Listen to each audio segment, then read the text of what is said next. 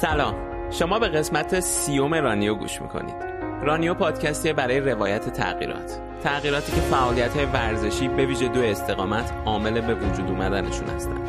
مهم نیست دونده هستید، میخواید دویدن رو تازه شروع کنید یا هیچ علاقه‌ای به دویدن ندارید، مخاطب رانیو همه هستن.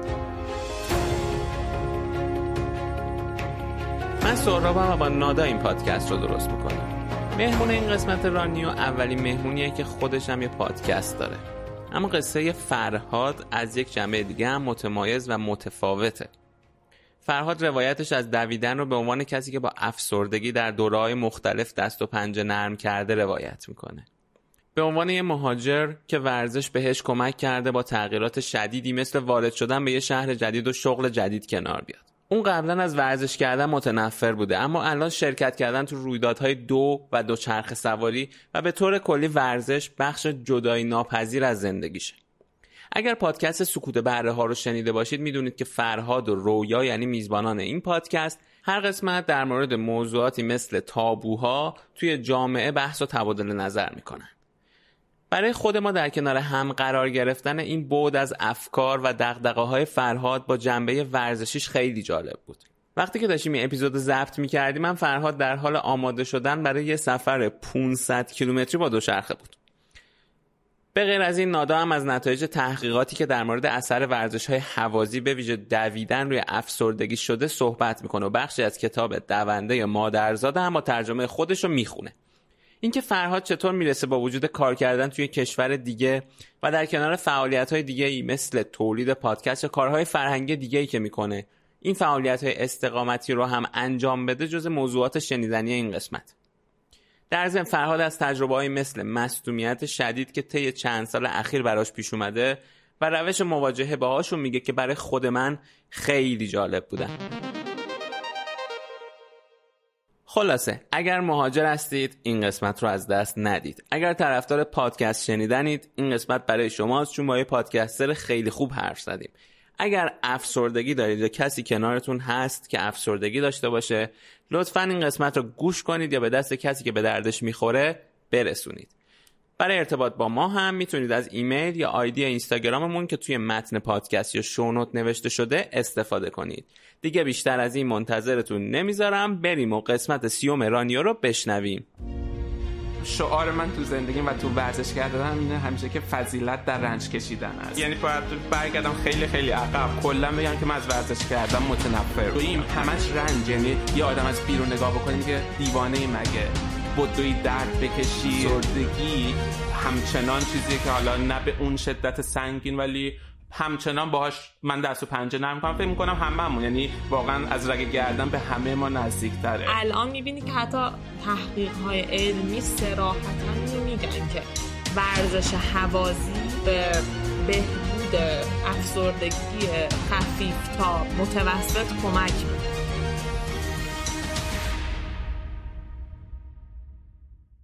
فرهاد خیلی خوش اومدی به قسمت سیوم رانیو. خب چه خبر؟ امروز شنبه است، آره تعطیل بودید امروز، درسته؟ امروز آره شنبه است، تعطیلیم. اول آره سلام بکنم به هر دوتون، خوشحالم که آره باهاتون دارم حرف میزنم. امروزم که شنبه و تعطیل و البته کلا اینجا به خاطر کرونا ما نیمه تعطیلیم. الان از نظر کاری آره من دو روز تو هفته کار میکنم، پنج روز تو هفته تعطیلیم. آها تو کار میکنی دیگه، سوئد الان داری کار میکنی درسته؟ آره من تو سوئدم، آره تو سوئد تو تقریبا تلویزیون سوئد کار میکنم، برنامه‌نویس کامپیوترم. الان آره. ماسک هم میزنید میرید بیرون؟ شما اینجا باید ماسک بزنید. نه از این اینجا حت اینجا اصلا هیچ، اگر امروز اصلا چطور ببندیم بیاین تو سوئد فکر اصلا نمیدونین که نمیفهمین که کرونا است، نه کسی ماسک میزنه، همه رستورانا پر آدمه، تو خیابون همه پر آدمه، اصلا انگار نه انگار واقعا. خب بعد آمارا آره. چطوره؟ یعنی تعداد مثلا مبتلاها و اینا ز... به نسبت تعداد کشته هامون زیاد بوده به نسبت جمعیت، پنج هزار نفر تا الان. حالا الان من خیلی دنبال نمی کنم، سعی می کنم یه ذره از اخبار بد دور باشم، ولی مثلا یکی دو هفته قبل پنج هزار نفر کشته دادیم که نسبت به جمعیتمون به نسبت زیاده، فکر کنم کشور پنجم ششم بودیم. ولی خب به نسبت اینکه هیچ نه ولی به نسبت اینکه هیچ قرنطینه‌ای اتفاق نیفتاده و تقریبا همه چی به روال عادی شد، مثلا شرکت‌ها خب از خونه کار میکنن ولی رستوران همه چی بازه، به اون نسبت تعداد مرگ و میرمون خیلی زیاد نبودش. اوکی چه عالی. امروز ورزش هم کردی حالا که تعطیل بودی؟ فرق نمی‌کنه تعطیل باشم نباشم، آره ورزش رو میکنم. امروز به خاطر این ضبط آره اتفاقا رفتم دویدم قبلش که یه ذره انرژیم بیاد بالا. دقیقا ما هم قبلش ورزش کردیم که انرژیم بیاد بالا دیگه، چون ساعت اینجا ساعت شیش و نیمه که الان ما داریم، یعنی هفته دیگه الان تقریبا. شما سا... تو گفتی دو ساعت و نیم اختلاف داره. دو ساعت و نیم اختلاف داره الان، یعنی آره چهار و نیمه چهار و نیم چهار و نیمه بعد از ظهر. چقدر دویدی امروز؟ شش کیلومتر. عالی. شش کیلومتر خیلی هم عالی. شما چی؟ شما دویدین یا؟ نه ما من که خب این روزا به خاطر پام خیلی یعنی خیلی تو موقعیت‌های خاصی مثل یه جور هدیه به خودم میرم میدوام، ولی امروز ورزش تمرین تی بیست و پنج شانتیو زدیم. آره همون حالت ایروبیک این چیز کاردیو این، اینتروال کاردیو. آره باعث میشه که یعنی مدت زمانش کوتاه بیست و پنج دقیقه است و خیلی آدمو های میکنه، مثلا میخوای خیلی فست فودی های شی چیز مناسبی. آره آره خب فرهاد حالا من خودم خیلی دوست دارم بشنوم که تو چه جوری، چون آره اولش اینو بگم که اصلا آشنایی من و تو خیلی برای خود من جالبه، همیشه یادش میافتم. خب من پادکست تو رو گوش میدادم، سکوت برا ها رو، و لذت میبردم، برام جالب بود. صدای تو رو که شنیدم دفعه اول و وقتی که پادکست رو گوش میدادم خب نمیشناختمت، میگفتن خب این از یه انتلکتاست که موهای فرفری بلند داره و تونتون داره سیگار میکشه و اینا، و اصلا فکر نمیکردم که مثلا تو یه روزی بیای توی اینستاگرام بود دایرکت اینستاگرام به من مسیج بدی که سلام سهراب من فرهادم پادکستتون رو گوش میدم منم میدونم فلان، اصلا یه چیز خیلی برای من عجیبی بود. به نظرم میومد مثلا این فضاها خیلی متفاوته و خیلی کم پیدا میشه آدمی که مثلا دو تا فضا رو با هم داشته باشه. منم وقتی به پیغام فرستادم مطمئن بودم که خب مثلا پادکست ما رو نمیشناسین احتمالاً، ولی وقتی گفتی که آره منم گوشیدم پادکست منم واسم عجیب بود، خیلی جالب بود برام. و این خب آشنایی من و تو از اینجا شروع شد. حالا خودم همیشه دوست داشتم بدونم که کلا چه جوری برای تو اون بخش ورزش، حالا دویدن بوده یا ورزشایی که قبلش میکردی، چه جوری شروع شد، چه جوری وارد زندگیت شد؟ یعنی باید برگردم خیلی خیلی عقب. کلا بگم که من از ورزش کردم متنفر بودم همیشه، یعنی تصویری که من دارم سال تو دانشجو که بودم تربیت بدنی دو رو که پاس کردم، از در سالن که اومدم بیرون گفتم یس تموم شد و دیگه من تو عمرم لازم نیست ورزش کنم. یعنی اینطوری از ورزش کردم متنفر بودم و هیچ، و واقعا اون روز فکر کردم که چقدر عالی که تموم شد و دیگه من نخ... لازم نیست مجبور نیستم ورزش بکنم. ولی حالا چی شد که این مسیر چیز شد که آره امروز ورزش یه جزء اصلی زندگی، یعنی بدون ورزش واقعا اصلا نمیتونم تصور بکنم زندگی من. واسه همین برگردیم یه چند ده چند ده سال که نه ولی حدود ده پانزده سال عقب یه گذشته رو آره داستان شروع بکنم. ببخشید قبل از اینکه وارد داستانت بشی، من متولد شصت و دو ام میشه فکر کنم سی و هفت سالمه.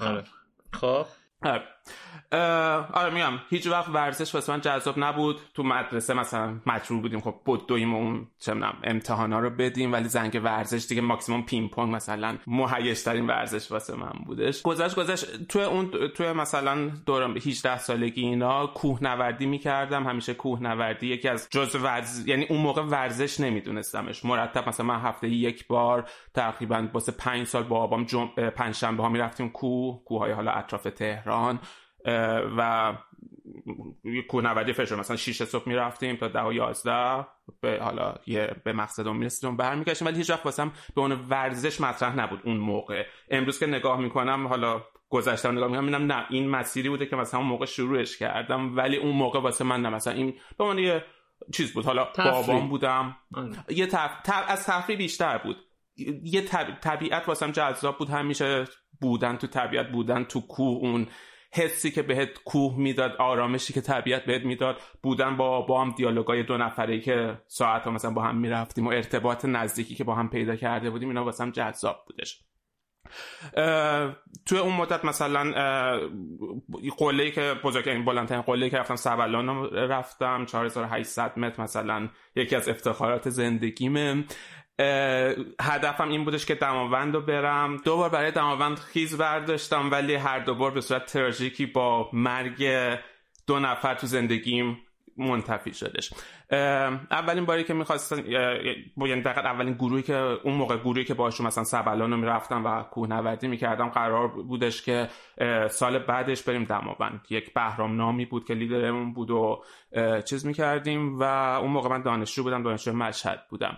تو پاییز پاییز سال هشتاد و چهار یکی به من از بچه های گروهمون زنگ زد و گفتش که بهرام تو دماوند سقوط کرده و مرده در جا. داشتش صعود میکرد به دماوند، مثلا اون تقریبا دو هفته یه بار میرفت دماوند ولی فکر کنم از اون دامنه یخی داشتش میرفتش و سقوط کرد و مرد و یه حالا خیلی واسه من تراژیک بود، یعنی یه جوری تنفر نمیتونم بگم ولی زده شدم، یعنی اینقدر حس بدی بود چون میخواستم مثلا شش ماه بعد داشتم آماده میشدم که با اون واسه قله دماوند برم.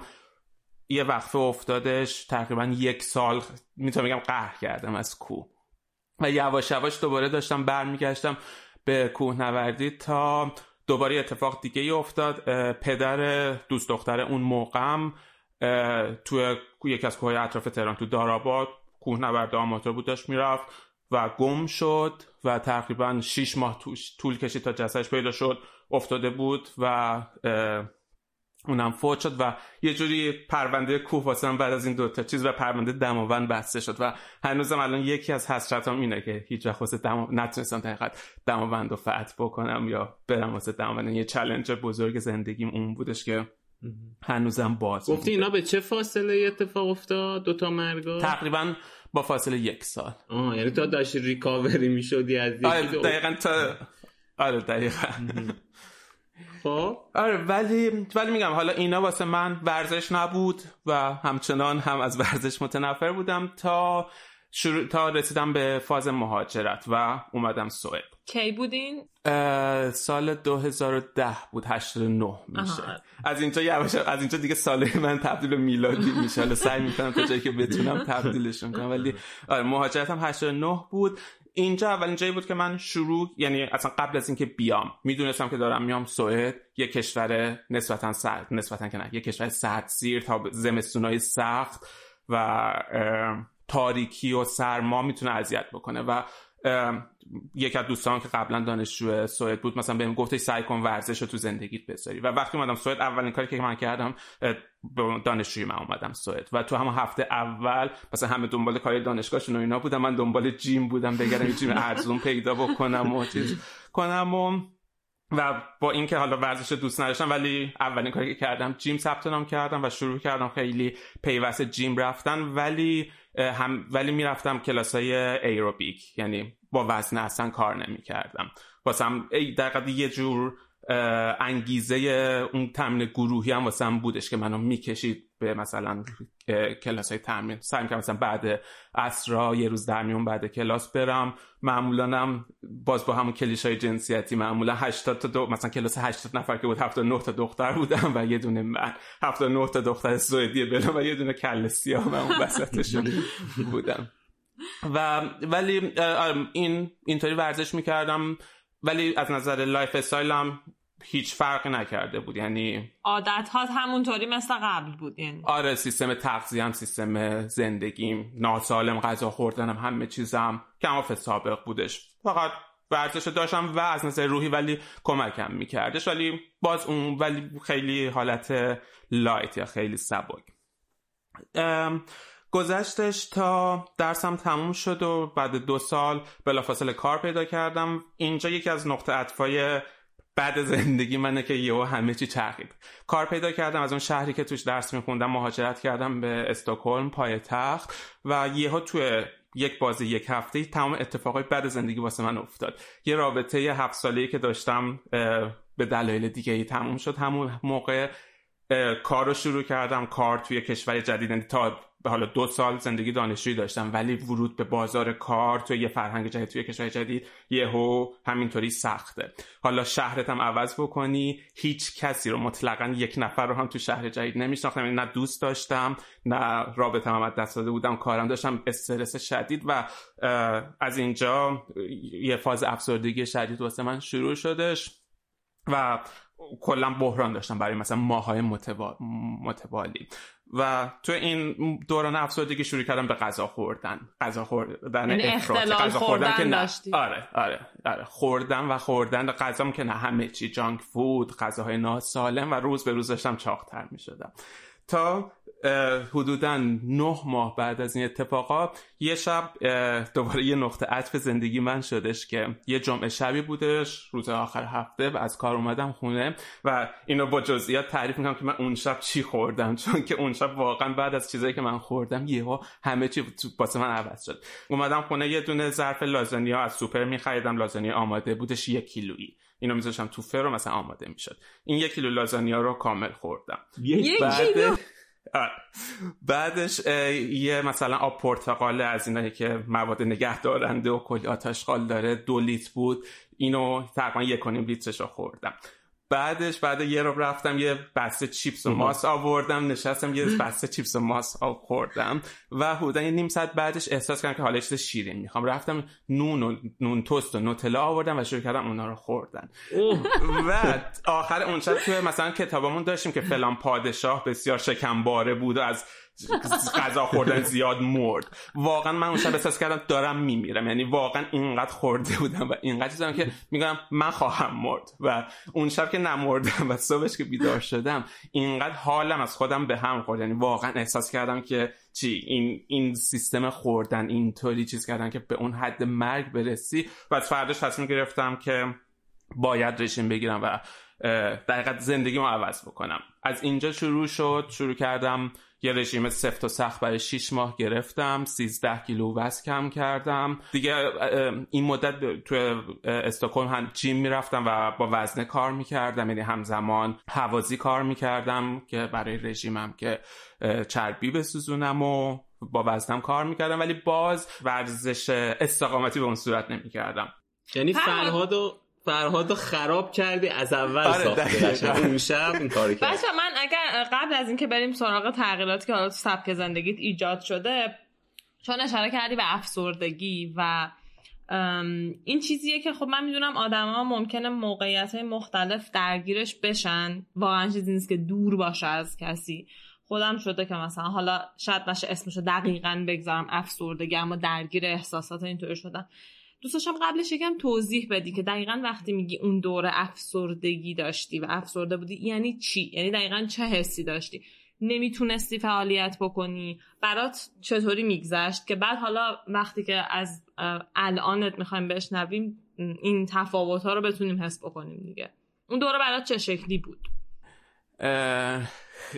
دارم بهش الان فکر میکنم. اولا خیلی نمیتونم اون دوره رو از این دورم جدا بکنم، یعنی افسردگی چیزی نیستش که من فکر، یعنی همچنان چیزیه که حالا نه به اون شدت سنگین ولی همچنان باهاش من دست و پنجه نرم کنم. فکر میکنم هممون، یعنی واقعا از رگ گردن به همه ما نزدیک تره. واسه من به شخصه هر روز که پا میشم، یعنی زندگی یه جنگه، یه جنگ مداومه که من هر روز باید سعی کنم امروز حال خودم رو خوب بکنم، امروز با حال خوب بیدار شم و با حال خوب بخوابم. واسه من تعریفم از زندگی اینطوریه. توی اون بازه زمانی بیشترین چیزی که میتونم بگم هم اون سکون بودش، سکونی که نه کسی بود که من باش معاشرت بکنم، میگم چون تازه مثلا مهاجرت کردم دوباره به شهر جدید آدمی رو میشناختم، نه انگیزه‌ای داشتم که بخوام را مثلا آدمای جدیدی رو تو زندگیم پیدا بکنم، کار یا کار جدیدی بکنم. ورزشمو میگم میکردم ولی اتوماتیک وار میرفتم جیم میومدم، بعدش مثلا شروع میکردم کلی جانک فود خوردن و با غذا خوردن سعی میکردم خودم چیز بکنم، دقیقاً بالا نگه دارم، سرام بالای آب نگه دارم.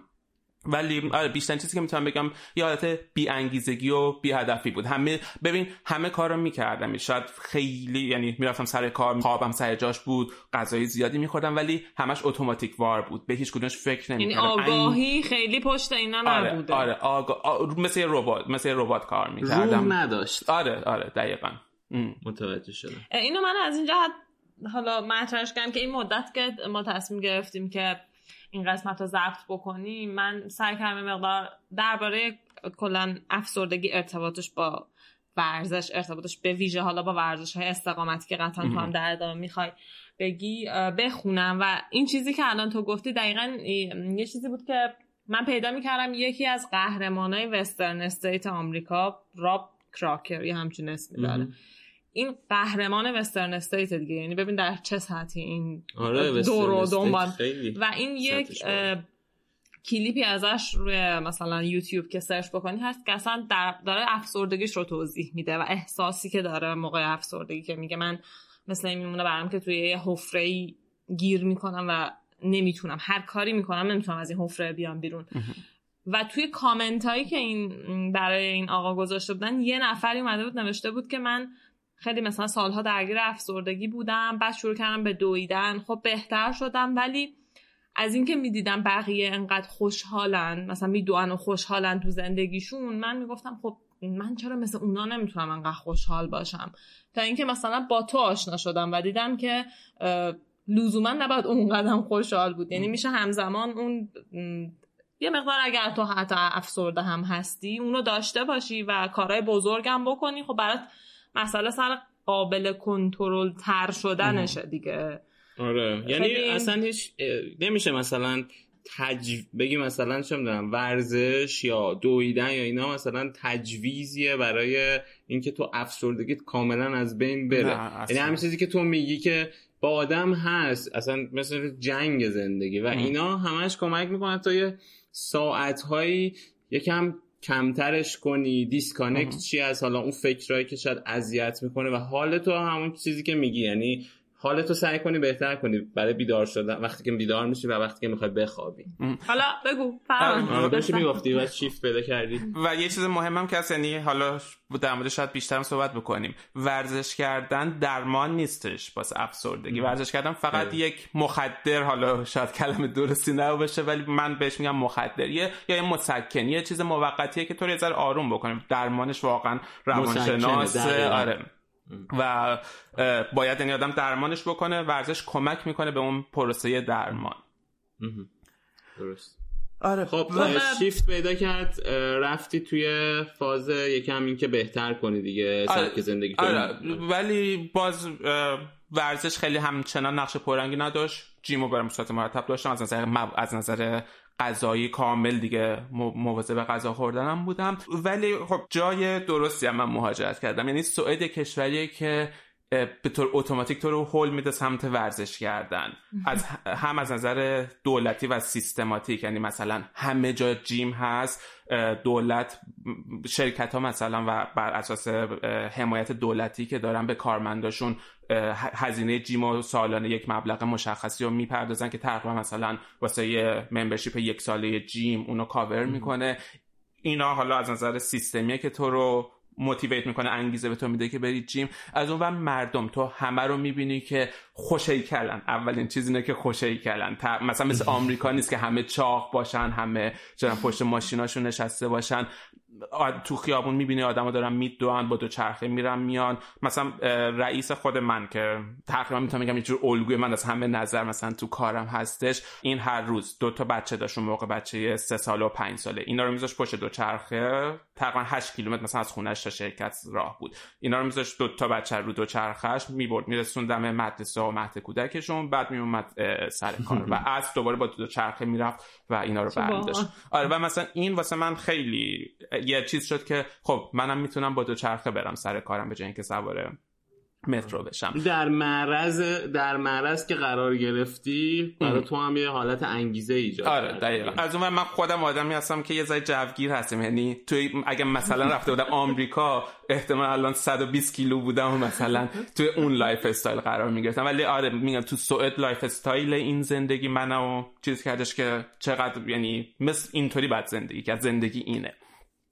ولی این تو ذهنم بود که خب اوکی یه دوچرخه بخرم و با دوچرخه مثلا برم سر کار و بیام. یه مدت همینطوری پس ذهنم بودش تا یه سفر ما رفتیم با چند تا دوستام، رفتیم اسکی سال دو هزار و چهارده بودش میشه فرودم فکرم نود و دو. اونجا دوباره یه نقطه عطف دیگه زندگی من اتفاق افتاد. روز اول بعد یکی دو دور که من از پیستاش آمدم پایین، خوردم زمین، چوب اسکی از پام جدا نشد و پام پیچید و چوب اونوری پیچید و یه درد شدیدی گرفت. آره نابود شد پام، یعنی اونجا اصلا دیگه نتونستم چیز بلند شم و اومدن و منو با اسکوتر بردن و دیگه حالا اون سه چهار روزی که رفته بودیم مثلا یه شهر دیگه برای اسکی، من همینطور تو خونه یه وری افتاده بودم و هم دوستم هر روز صبح میرفتن اسکی و شب میومدن تا برگشتم استکهلم. من رفتم دکتر و اول اینجا بعد بری دکتر عمومی. دکتر عمومی چک کرد و گفتش که احتمالاً رباط صلیبی پاره شده و احتمال زیاد باید عمل بکنیم. و این یهو یه بمبی انگار مثلا افتاد وسط زندگی من. از این جهت واسم خیلی چیز سختی بودش. همیشه من تو زندگیم احساس، حداقل احساس شخصی خودم این بودش که وقتی یه کاریو من انجام بدم توش بهترینم، میتونم هر کاری وقتی بخوام وزن کم بکنم خیلی راحت سیزده کیلو وزن کم میکنم، وقتی بخوام چونم با افسردگیم بجنگم میتونم باش بجنگم. اینجا اولین باری بود که به معنی واقعی کلمه یه کاری رو میخواستم بکنم و چون خیلی هم میشد مقایسه کرد دیگه، با دوستام رفته بودیم، حالا هممون به نسبت آماتور بودیم و روز اول یهو من کله ملق شدم و نابود شد و احساس کردم که نه فرهاد جان، این خبرا نیستش که همیشه بهترین باشی، میشه که چیزام باشی. و یه حس دیگه هم واسه من بودش که سنم هم یواش یواش داشت میومد تو چشم دیگه. دیگه بچه هجده ساله نیستی که مثلا پرچی بخوره زمین هیچی نشه، نه داره سنت میره بالا، اندامت خوشتر میشه، آسیب دیدگی احتمالش بیشتر میشه و یه ذره باید زندگی تو دقیقاً یه ذره به خودم اومدم، یه تلنگر بزرگ واسه من بودش. و اون روزی که مثلا خیلی هم آسیب سختی آره. خیلی آسیب سختی. اون روزی هم که دکتر مثلا بهم اینو گفت، حالا اون دکتر عمومی بود، تو قطار نشستم، یعنی زار زار تو قطار داشتم گریه می‌کردم، واقعا احساس می‌کردم زندگیم زندگیم که حالا نه ولی سلامتیم دیگه اونطوری بر نمیگرده، تموم شدش. ولی برگشت درسته؟ آره امروز برگشته. ولی اینجا دوباره اینطوری که مثلا طول می‌کشه تو بری پیش دکتر متخصص. تقریبا من دو ماه طول کشید که حالا ام آر آی گرفتم تا برم دکتر متخصص منو ببینه و تو این دو ماه کجکی راه می‌رفتم، زانوم خم نمی‌شد، تقریبا میلنگیدم و به طرز فاجعه باری راه میرفتم تا وقتی رفتم پیش دکتر متخصص. اولین سوال که گفت پیش فیزیوتراپ رفتی؟ گفتم نه. بعد یهو زد تو سرش گفت خب چرا اون دکتر عمومی بعد به تو میگفت که تو بعد میرفتی فیزیوتراپ؟ و دقیقاً چیزی که اتفاقی افتاده بود، تمام عضلات پای چپ من تحلیل رفته بود تو این دو ماه، چون اینا. اصلا وزنم رو روش ننداخته بودم، تمام همیشه با روی پای راستم بودم و خب اینم دوباره خیلی فاجعه بار بودش که دو ماه اینطوری من به این طرز احمقانه دست دادم. ما دیگه حالا کوتاه بکنم داستان رو، رفتم فیزیوتراپ و یه شش ماهی درگیر این قضیه بودم و چند تا دکتر متخصص من دیدن، یکیشون گفت عمل بکن، بهتر عمل بکنی، یکیشون گفت نه میتونی عمل نکنی و در نهایت من تصمیم گرفتم، فعلا اون موقع تصمیم گرفتم عمل نکنم تا حالا ببینم چی میشه. فیزیوتراپ هم بهم گفتش که تا آخر عمرت نمیتونی اسکی بکنی، نمیتونی فوتبال بازی کنی، نمیتونی بدویی، هر ورزشی که احتمال پیچیدن پا به چپ و راست باشه نباید انجام بدی اگر عمل نکنی. و من اون موقع تصمیم گرفته بودم عمل نکنم و گفتش بهترین کار اینه که حالا سعی کنی عضلات کنار زانو رو عضلات زانو رو قوی بکنی که جای اون رباط صلیبی رو در حقیقت بگیر و پر بکنه. گذشت. ولی دیگه بعد از این به خاطر همین چیزایی که گفتم تصمیم گرفتم که دوچرخه بخرم و دیگه شروع بکنم دوچرخه سواری. هم ورزشی بود که میتونست زانومو قوی بکنه، هم این که چرا راستی می‌خواستی که عمل نکنی؟ میگم چون اختلاف بود بین یکی میگفت عمل بکن، یکی میگفت عمل نکن. تصمیم گرفتم فعل عجله نکنم، فعلا ببینم میتونم باهاش مد زندگی بکنم یا نه. مثلا یکیشون گفتش که من بیماری دارم که هیچ وقت عمل نکردن، همچنان هم دارم. آره منم شنیدم با عضلات چهار سر قوی یه سریا آره. نگهش می‌دارن آره. دیگه. آره. خب و دیگه آره. آره دیگه دوچرخه‌مو خریدم و دیگه از اینجا شروع کردم سر کار با دوچرخه رفتم. خونه من تا سر کار بیست کیلومتره، تقریبا پنجاه دقیقه با دوچرخه طول می‌کشه و حالا از اینجا دیگه یواش یواش اون وارد اون فاز جدید زندگی من شدم که پنجاه دقیقه میری بیست کیلومتر رو، چقدر سریع میری. رکوردم شده چی؟ شیب شیب داره استکهلم یا آره استکهلم شیب داره، شیب مثل مثلا تهران نداره که شیب پیوسته بالا به پایین یا پایین به بالا باشه، ولی بالا پایین داره، یعنی مثلا یکی دوتا پل چیز داره، بدبستون داره به قول خدا. آره مسیر خیلی خیلی مسطح نیست، مثلا مثل هلند نیست که صاف صاف باشه، ولی مسیر خیلی راحتی نیستش، ولی رکوردم فکر کنم چهل و دو سه دقیقه است، اوریج هم به طور میانگین معمولا پنجاه و یک و دو دقیقه میرم، ولی خب تقریبا همش مسیر دوچرخه داره. و آره شروع شد با دوچرخه میرفتم، ولی مثلا میرفتم بعد از با قطار برمیگشتم، اون وقت فردا با دوچرخه برمیگشتم، مثلا یه روز در میون، یعنی یه روز میذاشت دوچرخه تا محل کار. آره یه مسیر رو آره میرفتم، منم بعضی روزا این کارو میکردم. آره و وقتی مثلا اون اوایل وقتی میرسیدم شرکت از دوچرخه من پایین تمام پاهام میلرزید، یعنی انرژی میگیره و خسته میشد، یعنی خیلی سخت بودش. از اینجا دیگه حالا این ورزش‌های استقامتی به مرور زمان تو زندگیم اومد و شروع شد لایف استایلم تغییر کردن و بعد از اون دو هم وارد زندگیم شدش. خیلی خوب، میخوای حالا یه تیکه از بورن توران رو با صدای نادا گوش کنیم با ترجمه خودش، برگردیم بقیه‌اشو بشنویم. آره عالی.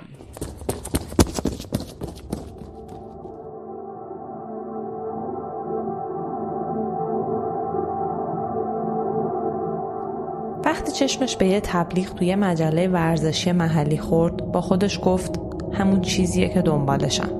مسابقه دو استقامت امریکن ریور پنجاه مایل هم شبیه وسترن استیت، یه مسابقه اسب سواری بدون اسب.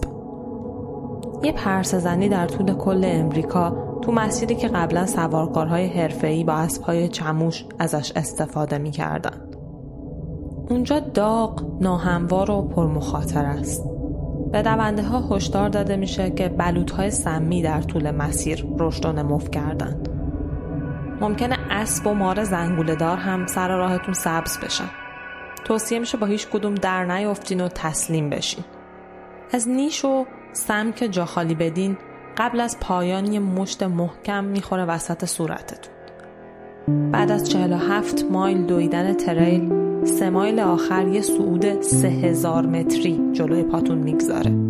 خلاصه بگیم اولین تجربه مسابقه ان یه ماراتون دوبله به همراه نیش مار و پوست تاول زده زیر آفتاب سوزان بود. نه، حوصلش به هیچ وجه توش سر نمیرفت و تعجبی نداشت که اولای اجرای ان توی اولترا ماراتون رقتبار باشه. اما همین که دلهوره اثر خودش رو از دست داد، اون توی تکونهای گهواره آروم گرفت. سرش اومد بالا. چتریا کنار رفتن و احساس اعتماد به نفس گربه جنگلی خودش رو نشون داد. نزدیک مایل سی چند تا از دونده ها از گرمای شرجی به تلو تلو خوردن افتاده بودن. انگار وسط مافینهای تازه پخته شده گیر کردن. اما با اینکه آب بدن ان بد جوری کم شده بود، به نظر می اومد اون داره قوی تر میشه. در واقع خیلی قوی تر، به حدی که از همه زنهای مسابقه جلو زد و با تموم کردن دو تا ماراتون پشت به پشت توی هفت ساعت و نه دقیقه رکورد زنان مسابقه رو شکست.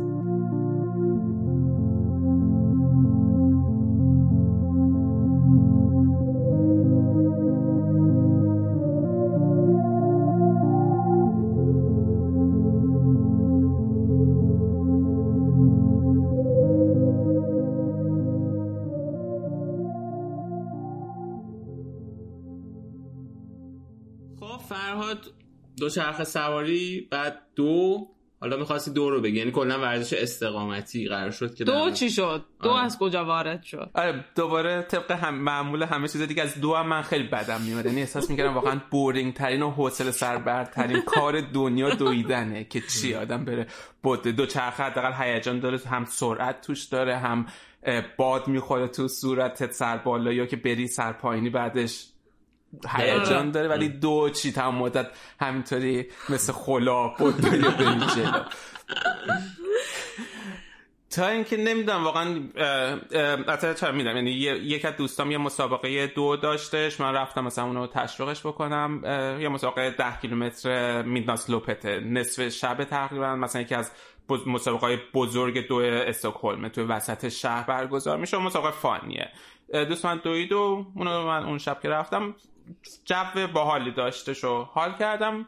سه چهار روز بعدش یه روز که با دوچرخه اومدم خونه و گفتم بذار برم یکم بدوم، هوا خوب بود و رفتم همین دورور خونه چهار پنج کیلومتر دویدم و راه رفتم و اینا و این کار همانا و افتادن توی دامش همانا. خوشتون میاد؟ آره اولیش یه فازش اینه که وقتی یعنی میفتی کلا تو این فاز ورز زندگی سالم داشتن ورزش کردن، حالا ورزش استقامتی کردن، دوچرخه سواری، یواش یواش اتوماتیک انگار یه نیرویی تو رو هولت میده که خب حالا برو یه کار دیگه بکن، یه مرحله برو جلوتر. و آره وقتی هم دویدم بازم جالب شدش، جذاب بودش. این خیلی جالبه که میگی که این مثلا سبک زندگی که تغییر میکنه بعد احساس میکنی خب برو حالا یه کار باحال‌تر بکن. از خیلی آدم میشنوه که به سمت دو میرن و خب ام. از اون طرف خیلی باورا هست که ما نچرال رانر یا همون دونده های ام. طبیعی و مادرزادیم دیگه. آدم به خودش میگه شاید واقعا همینه، یعنی دلیل این که وقتی که سبک زندگیمون رو تغییر میدیم، حالا به سمت سازگارتر با بدنمون و اینا میریم، به دو جذب میشیم، همین باشه. آره آد... خیلی به طبیعتمون جذاب این بود ام. که من خیلی تجربه‌ام مشابه فرهاد بود. یعنی منم از این که مثلا حالا یه چیزی بود که میخواستم وزن کم کنم، حالا کوه و اینا رو مثل تو داشتم ولی به چشم ورزش خیلی بهش نگاه نمی‌کردم، حالت مثلا ادونچر و اینا، بعد ماجراجویی ماجراجویی بعد خواستم حالا مثلا وزن کم کنم، رفتم سراغ همین ورزش، حالت ایروبیک، همین ورزشای تو خونه. بعد کم کم همین چیزی که میگی آدم یه چیز بیشتری انگار میخواد که آخرش شد همین دویدنه.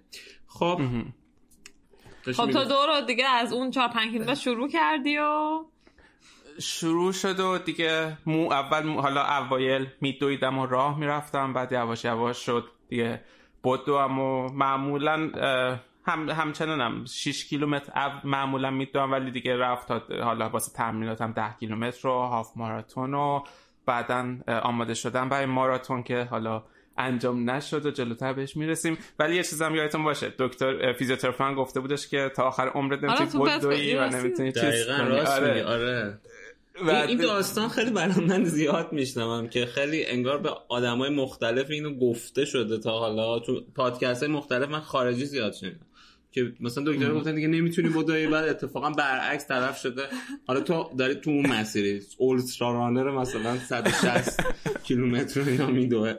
باید قضیه این دکترا چیه که آره فیزیوتراپ من خودش البته چیزه مثلا تریاتلون می... چیز میکنه، ورزشکار حرفه‌ای. وقتی هم آره وقتی هم اون به من گفتش که نمیتونی بدوی اصلا من دیگه فکر کردم خب چیزه، ولی شروع کردم دویدن. و البته بگم که خب من میگم هنوز عمل نکردم، تصمیمم دارم دیگه عمل نکنم، یعنی خیلی راضیم از کل کاری که عضلاتم داره میکنه باسم، ولی من جیم رو مرتب باید برم. یعنی مثلا همین الانش که یه مدت به خاطر کرونا تقریبا دو ماه جیم نرفتم، ولی همچنان میدویدم. یواش یواش شروع کرد دوباره زانوم یه ذره اذیت کردن، نه درد نه مثلا آنستیبل باشه، ولی یه ذره احساس میکردی میکردم که مثلا زانوی داره شروع میکنه یه ذره اذیت کردن. ولی چه نوع تمرینایی تو باشگاه انجام میدی فرهاد؟ با وزنه کار میکنم و مثلا یه روز روی پایین تنه رو پا کار میکنم، یه روز بالا، یه روز فول بادی مثلا، معمولا اینطوری. حالا بستگی داره، بعضی هفته کمتر برم، بعضی هفته بیشتر. تقریبا سه روز ولی... دیگه سه روز میری درسته. بستگی ببین خیلی بستگی به فصلش داره. من تو تابستون، تو بهار تابستون که بیشتر با دوچرخه مثلا میرم سر کارو میام، و حالا اینمو یادم رفت بگم دوچرخه‌م هی بیشتر شد. مثلا قبلا یه روز در میون بود، الان الان که نه به خاطر کرونا، ولی تا قبل از اون هر روز میرفتم و میومدم. یعنی روزی مثلا من چهل کیلومتر با دوچرخه میرم و میام. بعد تو اون فصله که خب بیشتر رو دوچرخم کمتر وقت میکنم برم جیم، مثلا به آخر هفته ها میشه. تو زمستون که دوچرخه تقریبا میره کنار، سعی میکنم آره هفته سه روز جیم رو برم. دویدنم سعی میکنم هفته دو سه روز برم. توی مثلا یک سال گذشته بعضی هف... یعنی هفته یک بار تا سر کار میدوام، یعنی روزی مثلا بیست کیلومتر رو میدوام، بعد با دوچرخه مثلا برمیگردم. یعنی یه جوری تمام ورزشا آره و این وسیله چه شده وسیله نقل، وسیله حمل و نقلم. یعنی واسه اینکه بتونم هم تو تایم زندگیم بگنجونمشون و انجامشون بدم.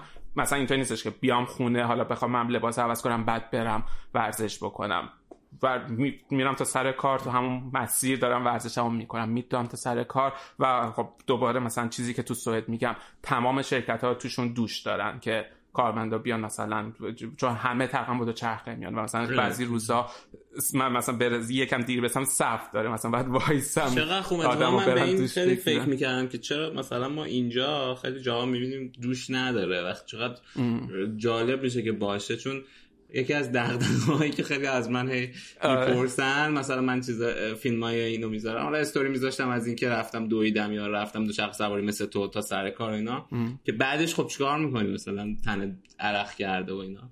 ما اونجا که هستیم دوش داریم ولی اکثرا ندارن اینو، خیلی به نظرم چیزی. من فکر میکنم که یه چیزی هم هست، یعنی هر چقدر که تعداد آدمایی که توی سازمانی شرکتی کار میکنن بیشتر باشن که احیانا با دوچرخه برن یا مثلا با دو برن، اونا در نهایت مجبور میشن یه دوش بذارن دیگه. مثل الان که مثلا به حال بعد از یه مدتی پارکینگ بهشون میدن، پارکینگ فراهم کردن کار خیلی سختیه. دقیقاً.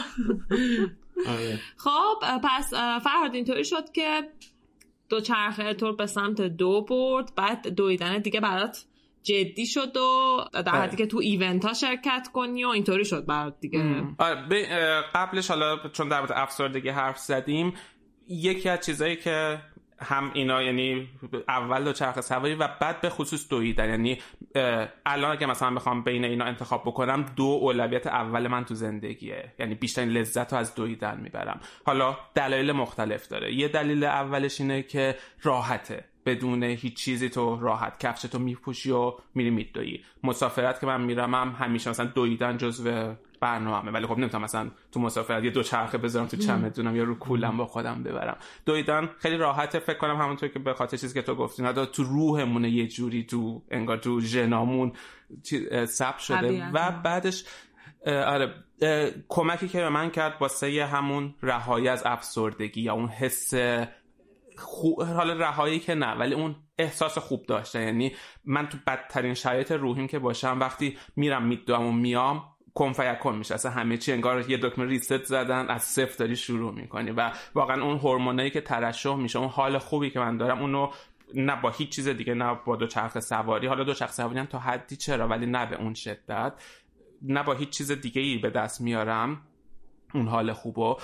و آره یعنی واقعا کمک میکنه به من که حال خوب داشته باشم. یا مثلا خیلی وقتا میشه اینر چتر دارم، مثلا با خودم تو ذهنم صحبت درونی با خودت، آره صحبت درونی دارم، مثلا چند رفتارهای برخوردام با آدما تحلیل میکنم، چیز میکنم ام. و خیلی وقتا مثلا یا میشه حالا اصلا چیز خوبی نیست ولی آدم شروع میکنه مثلا عصبانی شدن از یه آدمی که اصلا روحش هم خبر نداره، مثلا تو ذهنش آدم اینو مرور میکنه. و بعضی وقتا مثلا من به اینجا که میرسه یا میگم تم... مثلا بعد پاشو بری بدوی، میرم یه شیش کیلو میدوام میام تمام میشه، یعنی هم هم همه اون صداها میره، هم همه اون عصبانیت ها یا چیزا میره. یا وقتی که مثلا حال آدم خوب نیستش، حالا توی من به عنوان مهاجر به هر حال یه سری سختی‌های آدم داره، دوری، چه میدونم مرگ عزیزان، مثلا این یکی از چیزایی که من خیلی کمک میکنه. مثلا من یکی از عزیزانم مرد فوت شدش تو ایران و مثلا نمیتونستم من برم ببینمش، ولی میرفتم مید و آدمی بودش که خیلی دوستش داشتم، میرفتم میدویدم گریه میکردم ولی باعث میشد تمام اون مدل سوگواری خودت بودم، آره سوگواری بودش که باعث میشد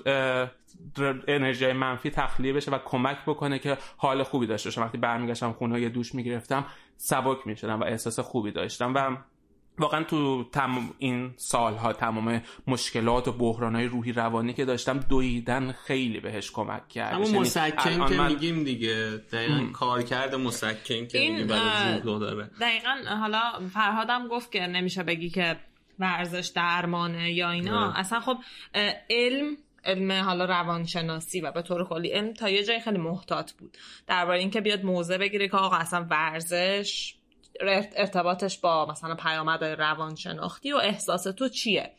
ولی تو این ده سال اخیر اومدن اصلا اینا رو خیلی آزمایش کردن، یعنی توی شرایط خیلی دقیقی اینا رو آزمایش کردن و الان میبینی که حتی تحقیق‌های علمی صراحتاً اینو میگن که ورزش هوازی به بهبود افسردگی خفیف تا متوسط کمک میکنه و حتی تو پروتکل درمانی یه سری کشورها هستش. یعنی مثلا من میخوندم که انگلیس و استرالیا و هلند به عنوان یک درمان تجویز میکنن داشتن ورزش هوازی رو. خب البته این یه بحثیه که تو وقتی افسرده ای اصلا خیلی سخته برات پاشی و اون حرکت رو انجام، گاهی در حد این که تو ممکنه از تختت نتونی مثلا به این راحتی بکنی و بیای بیرون. ولی حالا در مورد دویدن که این اثر چطور میتونه متفاوت باشه، باز من یه مطلبی توی رانرز ورد میخوندم که این میگفت دلیل این که شاید اونایی که میدوئن از یه تمرین ورزشی یا از دو خیلی احساس بهتری پیدا میکنن. از نظر حالا فیزیولوژی اینه که اونا خیلی بیشتر میتونن توی بازه هوازی بمونن و دیرتر وارد بی هوازی میشن، حالا همون حد تهویه و همه ام. این داستانا. در نتیجه تو به عنوان یک کسی که به طور روتین میدوی، احتمال این که الان مثلا با یه آدم دیگه ای برین دوتایی بیرون مثلا نیم ساعت راه برین یا نیم ساعت بدوین، تو حالت خیلی بهتر ممکنه بشه تا اون، چون خودتو میتونی تو اون بازه هوازی نگه داری. حالا این چیزیه که مثلا خب شاید تو هم میگی تجربه کردی به نسبت دوچرخه سواری متفاوت بوده، شاید این باشه اون اثریه که میذاره روی بدن بعدش. و خب این یه چیز، مثلا من میتونم مثلا بیست کیلومتر دوچرخه سواری و با تقریبا صد و پنجاه کیلومتر ببخشید بیست کیلومتر دویدن و با صد و پنجاه کیلومتر دوچرخه سواری مقایسه بکنم، انرژی که از من میگیره و چیزه، و وقت اون صد و پنجاه کیلومتر مثلا شش ساعت هفت ساعت از من شش ساعت پنج ساعت شش ساعت زمان میگیره، ولی اینو من تو یه ساعت و نیم. آره آره می‌خواستم بگم که دوچرخه سواری اون حسو شاید توی طولانی مدت میده، یعنی مثلا تو همون صد و پنجاه کیلومتر بعد دوچرخه سواری کنی تا اون حسی که مثلا بیست کیلومتر دویدن بهت میده. آره آره آره دقیقاً. خب این مدت فرهاد مثلا چه رویدادهای شرکت کردی، جایی که اینطوری بوده، یکم از اینا هم برامون بگو. من قبلش یه چیز دیگه می‌خواستم بگم، یعنی آره اگر برگردیم آره آره. ولی اون وقت یه چیزی هم که حالا تو میگی مسکن، من بعضی وقتا از این ورزش کردن مخدر نام میبرم، واسه من بعضی وقتا یکم ترسناک میشه، چون که میبینم که دوزی که من باید مصرف بکنم داره هی میره بالاتر. حالا این بالاتر شاید یه قسمتش اینه که خب بر... یعنی بدن هی قوی تر میشه، آدم احساس میکنه که میتونه یه کار بیشتری بکنه، دوست داره بیشتر بدوه، مسافت بیشتر بدوه. ولی از اون ورش هم بعضی وقتا احساس میکنم که واسه اینکه اون میزان هورمونی ترشح بشه که دوباره مثلا به اون لول برسم باید بیشتر بدوم. نمیدونم چقدر حالا این واقعا علمی ها... یعنی حالا اون قسمت که هست خب وقتی تو آستانه تحریکت هی میره بالاتر، ولی بعضی وقتا واسه من ترسناک میشه، چون الان مثلا من میگم چهار سال قبل یه بیست کیلومتر که دوچرخه سواری میکردم پاهام میلرزید، الان میرم میام بعدش میرم میدوام بعدش میرم جیم بعدش مثلا شبم میرم تازه با دوستام بیرون، بازم همچنان سر حال و چیزم. و بعضی وقتا فکر می‌کنم تا کجا من هی میخوام اینو زمان و مقدارش رو بیشتر و بیشتر و بیشتر بکنم. بعضی وقتا اینش ترسناک میشه. آره. آخرش اولترا ماراتونه. آره. حالا اینو که گفتی، من دوست دارم یه چیزی رو در مورد خودت بدونم، یعنی یه سوالی البته نادا پرسید، حالا برمیگردیم بهش. اینو فقط دوست دارم بدونم که تو از وقتی که ورزش استقامتی، حالا مخصوصا دو، چون دوچرخه فکر میکنم بیشتر به صورت چیز استفاده میکردی دیگه، وسیله نقلی استفاده میکردی، یعنی براتون حالتو شد؟ نه نه, نه. اونم لولش دوباره رفت بالا. آره خب آره. حالا از اون از کلا ورزش استقامتی که شروع کردی، این چقدر تاثیر گذاشت روی عمل کرده توی کارهای دیگه؟ این چیزیه که من دوست دارم از خود بشنم، چون میدونم حالا آدم فعالی هستی، حالا بالاخره داری اونجا کار میکنی توی کشوری مهاجری و حالا یه پادکست موفقی هم داری. میخوام بدونم اینا مثلا تونسته بود کمکت کنه با توجه به اینکه افسردگیت هم کمتر کرده؟ آره خیلی خیلی، یعنی اصلا این واقعا اینقدر باید بگم خیلی که اصلا چیز نیستش، یعنی هر وقت که حالا از نظر پروداکتیویتی یا کارآمدی کار کارآمدی آره یا چیز، واقعا توی حالا پادکست، توی فعالیت دیگه که من دارم که در موردش صحبت نکردیم، توی اینجا من توی فیلم و تئاترم کار میکنم، مثلا توی فاز هنری هم آره یه سری کار به عنوان هابی داریم، و تو تمام اینا به من شدیداً انرژی میده و واقعا ذهنمو باز میکنه. مثلا هر به خصوص مثلا رو همین کارهای پادکست، هر وقت من چرا گیر میکنم مثلا فلان کارو چیکار کنیم یا یه جا ذهن بلا... قفل میکنه، نمیدونی راه کار پیدا نمیکنی، میرم میدوام میام قشنگ یهو تو همون طول دویدن ذهن قشنگ باز میشه. دقیقاً برای منم همین جوریه، یه جوری به یه زمانیه که تو موبایل و اینا دستت نیستش، یعنی هم کمک میکنه که کلا ذهنت خالیه، وقت داری که فکر بکنی، هم فکر میکنم دوباره از نظر فیزیکی و روانی کمک میکنه که ذهن باز بشه و آدم بتونه بهتر فکر بکنه، آره خب بهتر تحلیل بکنه. تو چیزام داشتی تجربه مدیتیشن ده روزه هم داشتی که توی قسمت مربوط به مدیتیشن مود یا مدیتیشن بود، درسته اسم دقیق مدیتیشن مود یا مود قسمت یکی از قسمت‌های پادکست سکوت برا بود، در موردش مفصل گفتی. حالا من فقط اینو میخوام بدونم که این مثلا اگر بخوایم مقایسه کنیم این داستان مدیتیشن رو، یعنی تاثیر مدیتیشن اونم همین تاثیرات رو رو داشت، همین که میگی یه جا قفل میکنه میری ام. آره اون چه چجوریه مثلا؟ ببین به نوعی اندازه ورزش کردن نه، حالا اون مدیتیشن ده روزه اونم اون یه ورزش استقامتی کامل بودش، ولی حالا کلا مدیتیشن هم به من یه آشنایی با بدن بوده، ذهن و بدن. یعنی همونطور که شما حالا تو اپیزود مختلف پادکستتون گفتین، همه کسایی هم که میدونن میدونن ورزش استقامتی بیشتر از که فیزیک باشه ذهنه، یعنی تو تمام مدت درگیری با ذهنت که بدونی که میتونی یه لول بری جلوتر، یک کیلومتر دیگه بدویی. واقعا حتی واسه من همش ذهنه، بدن دقیقا میتونه خودش رو بکشونه، حالا بدنی که نسبت آماده باشه. و مدیتیشن اون کمک رو میکنه که تو با ذهن خودت بتونی آشناتر بشی، دقیقاً کمک میکنه که حالا هم به صدای بدنت گوش بدی، اصلا همون نفس کشیدنی که انجام میدی باعث میشه تو به نفس کشیدنت فکر بکنی و بعد تو دویدن این خیلی کمک میکنه. یعنی اصلا من درست نفس کشیدن موقع دو رو از مدیتیشن یاد گرفتم ام. که مثلا تنفس شکمی داشته باشم بتونم بهتر بدوم یا بتونم آرومتر بشم، خیلی کمک میکنه. از اونورم حالا برای میگم آشنا شدن با بدن و اون سکوتی که تو درونش آدم میتونه احساس بکنه مدیتیشن خیلی مفید و مثبته. آره دیگه، چون تو ده روز فکر میکنم اصلا نه حرفی زدی با کسی، نه کاملا از همه جا دیسکانکت به فارسی چی میشه؟ قطع قطع شده بوده. میخوای خودت یه توضیح کلی بدون آره. اینکه لو بدی، چون که خودتون قسمت گفتی که اگر که کسی دوست داره که اینو تجربه بکنه گوش نده، ما هم گوش ندادیم چون که هم تجربه کنیم. اما یه کلیتی ازش بگو بدون لو دادن. اون مدیتیشن ده روزه، خب ده روز مدیتیشن توی یه مرکزی که تو نه موبایل با خودت داری، نه کتاب داری، نه هیچی، که همه هم میتونن ثبت نام کنن براش، درسته؟ آره آره و قرعه کشی آره. مجانی هم هست، بس اگر چون درخواست معمولا زیاده آره قرعه کشی میکنن که بت... انتخاب بکنن، مجانیه. و ده روز میری اونجا، نه حرف میزنی، نه کتاب و موبایلی نداری و صبح ساعت شش صبح تا ساعت نه شب مدیتیشن میکنی، فقط مدیتیشن میکنی و حالا غذایای خودشو داره. واقعا یکی از سخت‌ترین و چالش انگیز چالش پر چالش ترین تجربه زندگی من بودش. آره آره حالا ندم چی در موردش چی چی, چی بگم، همین توضیحی همین که همین هر دوست داشتیم بدونیم آره. و اینکه بعدش که تمومش کردی، حالا این سوال خب قطعا هم اینجوری بوده، ولی بعدش که تمومش کردی احساس کردی الان، یعنی مثلا اگر بهش فکر کنی با اون فرهاد قبل اون مدیتیشن فرق داری یا نه؟ به نظر خود مثلا من میتونم بگم سهراب قبل دویدن با سهراب بعد دویدن قطعا خیلی فرق داره.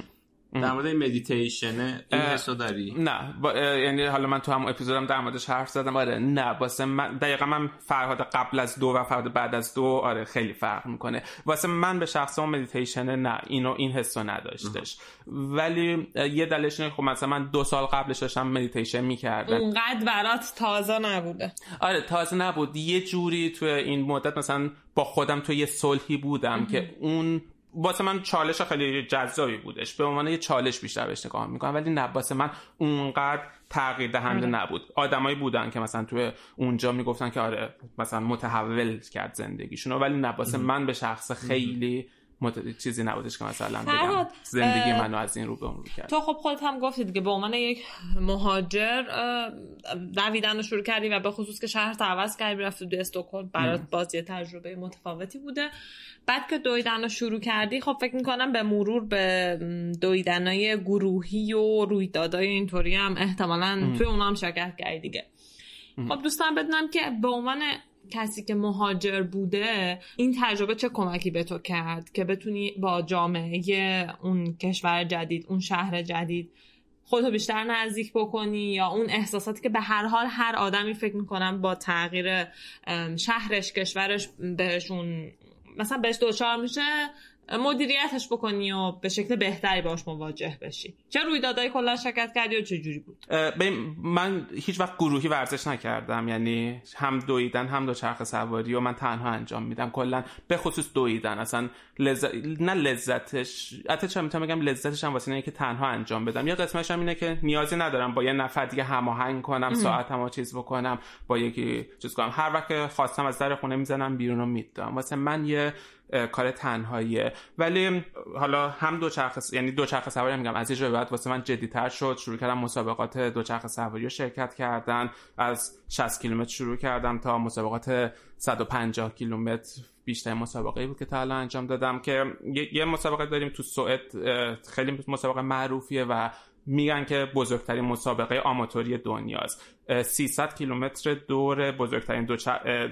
دومین بزرگترین دریاچه سوئد که من اینو کاملش رو شرکت نکردم، ولی دو سال پی آر پی صد و پنجاه کیلومترش رو شرکت کردم. مثلا این اولین چالشای دوچرخه سواری بود که من شروع کردم. و حالا یه ذره در مورد این چالش هم بکنم صحبت بکنم، اینم واسه من یه ذره جالبه. یعنی کلا حالا میام از دویدن هم بیشتر لذت میبرم. یکی از دلایل دیگه حالا جدا از اون چیزی که گفتم گفتم وابسته نبودم به وسیله است، دو چرخ سواری یه ذره واسه من همیشه پر استرسه، به خصوص تو مسابقه، چون تو اول وابسته به وسیله دیگه که میتونه تو طول مسابقه پنچر بشه، مجروشی لاستیک عوض کنی و اینا چیزاس کنه، و از اون ور حادثه‌ای که امکان داره واسه پیش بیاد که معمولا تو مثلا مسابقه که بودم همیشه چند تا مثلا حادثه اتفاق افتاده بودش. و واسه این دوچرخه سواری واسه ورزش پر استرسیه. بعد قبل از مسابقه همیشه، حالا چه مسابقه دو چه مسابقه دوچرخه سواری، ولی بیشتر دوچرخه سواری من شدیداً استرس دارم، مثلا از یه هفته دو هفته قبلش، و فکر می‌کنم همه واسه مسابقه شاید استرس رو تا یه حدی دارن. ولی اولین باری که تو این مسابقه اسمش از ویترین رونده که دور دریاچه سوئد و صد و پنجاه کیلومتر می‌خواستم شرکت کنم، اون سال مام بابای منم اینجا بودن و تو یه شهر دیگه است، با هم دیگه رفتیم و مثلا از دو روز قبل من رفتم که یکم چون بعد رانندگی می‌کردم تا اونجا، بعد آماده بشم و یه شب دو شب بخوابم. و روز مسابقه دیگه من شروع رفتم و شدیداً استرس داشتم. وقتی هم که شروع کردم با دوچرخه‌ام، هنوز دوچرخه‌امو تازه خریده بودم نسبتاً، دو سه ماه قبلش یه مأموریت بودم تو سوئد نبودم، خیلی نتونسته بودم تمرین بکنم و وقتی هم شروع کردم شدیداً استرس داشتم. بعد تو ده کیلومتر اول تعمدت داشتم با خودم زنم که اگر نتونی تموم کنی چی، اگر بیفتی مثلا زمین چی فلان اینا. بعد همون میگم اون چتای درونی که با خودم داشتم داشت چیز میشد و قشنگ حالم بد بودش. بعد یهو خودم با خودم چیز کردم که فرد اصلا مهم نیست که تو این مسابقه رو تموم بکنی یا تموم نکنی، مهم چیز نیستش، مهم مادر پدر تو ان که مثلا اومدن، بعد اومدن توی این شهر. مثلا من یه کلبی که گرفتم یه جای کوچیک بودش، تو یه اتاق مثلا سه تایی میخوابیدیم، این اخلاق گند تو رو مثلا این چند روز تحمل کردن، غذا خوردن تو رو مثلا خودشون رو هماهنگ کردن با غذا خوردن تو، اینا مهمه. بعد همونطور که داشتم با خودم حرف زدم شاید احساساتی شدم و شروع کردم گریه کردن از حرفای خودم به خودم.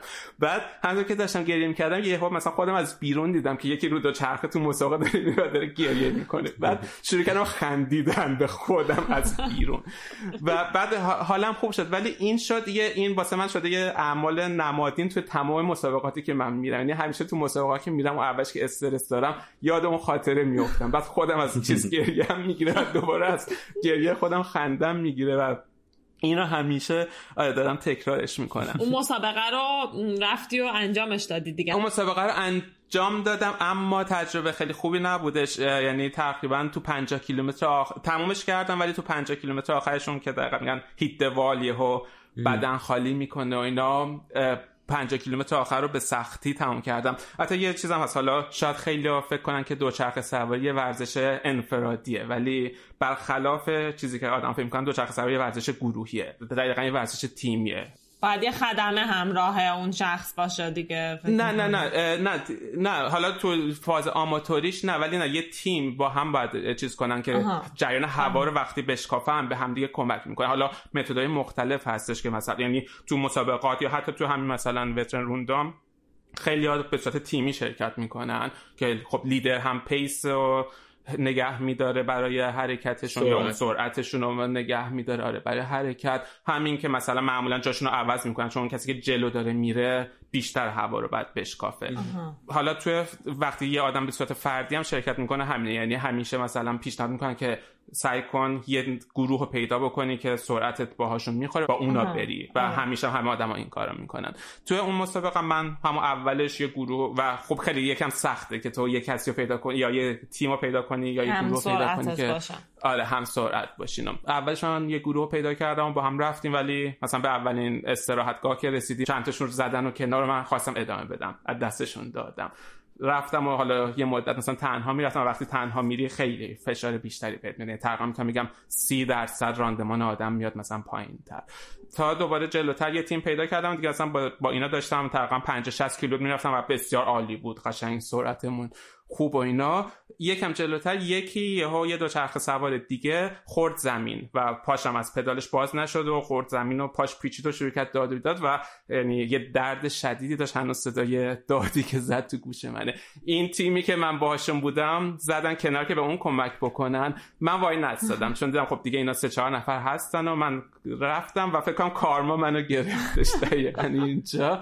حالا هم تنها موندم و دیگه به تیمم نرسیدم، دقیقاً مثلا که ده کیلومتر بعد از اون یهو تمام انرژیم خالی شد و آره پنجاه شصت کیلومتر آخر رو دیگه به بدبختی خودمون به خط پایان رسوندم. آره و بعد از اون ولی دوباره سال بعد مسابقه رو شرکت کردم دیگه با آمادگی کامل که دقیقا میشه سال قبل، سال دو هزار و نوزده. پارسال مثلا یکی از اوجای مسابقات هم بودش، دو تا دوچرخه سواری شرکت کردم، هشت تا مسابقه دو شرکت کردم که یکیش هاف ماراتون بود، بقیه‌اش تقریبا ده کیلومتر بودش و بعضی روزاش مثلا اینطوری داشت من توی سه روز یه بار داشتم مسابقه میدادم چون مثلا مسابقه اینجا همه تو تابستون، یعنی اصلا جای ریکاوری نداشتم و یکی از اون سالایی بودش که دق... مثلا میام من همیشه انرژی دارم واسه چیزام، ولی پارسال یکی از اولین سالایی بود که هر کی مثلا میگفت فرهاد حالت چطوری، میگفتم خستم و واقعا به معنی واقعی کلمه خسته بودم تو اینقدر، چون مثلا هر هر هفته آخر هفته مثلا میرفتم صد صد و بیست کیلومتر دوچرخه سواری میکردم، بعد میرفتم میدویدم که بتونم هم واسه دو آماده باشم هم واسه دوچرخه سواری. آره حسابی خسته دیگه... شده بودی اون سال.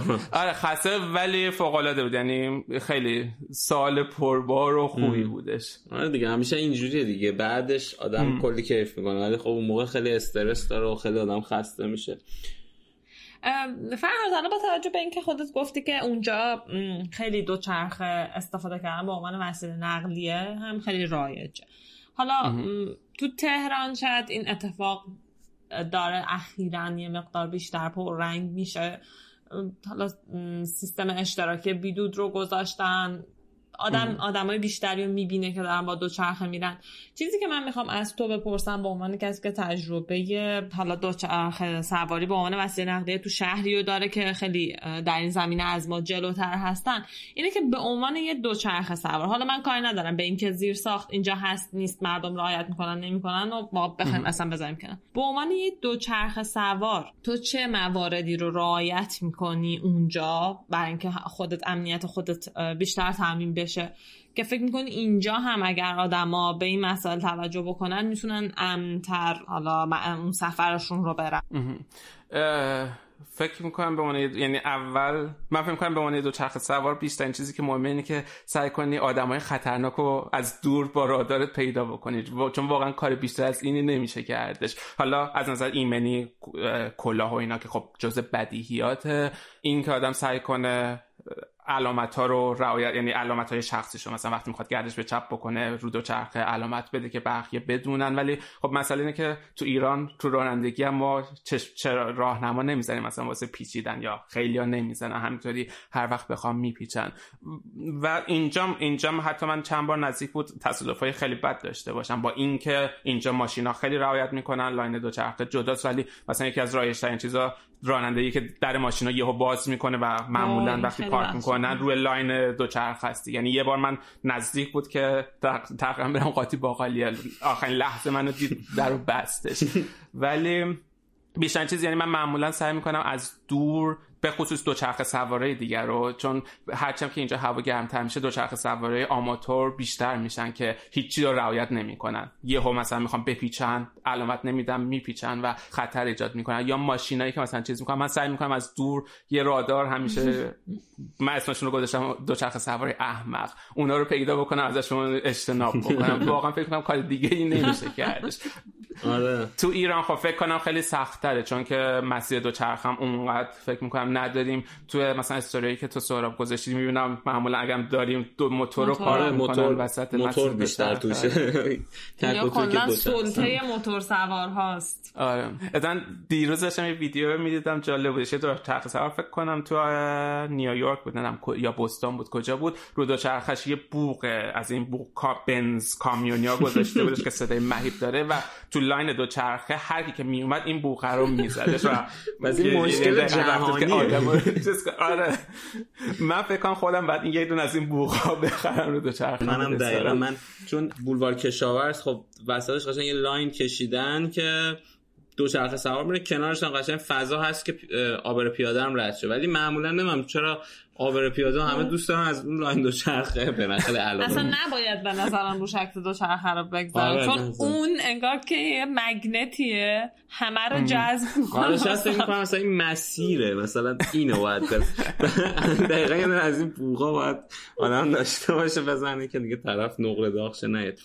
خب فرهاد در مورد برنامه‌های آیندت که نادا هم پرسید که سوالش رو زمین نمونه، هدفات، آرزوهات، برنامه‌های دراز مدتت، الان که به خاطر کرونا فکر می‌کنم خب مسابقات تعطیل شدن، درسته؟ اونجا هم همینطوره. آره آره امسال من تو برنامه‌ام یه هاف ماراتون، یه ماراتون، اولین فول ماراتونم بود که خب همشون کنسل شد، حالا چند تا مسابقه ده کیلومتر دیگه، ولی خب آره دقیقاً اولین فول ماراتونم به شکست به شکست که نانجامید، کنسل شد.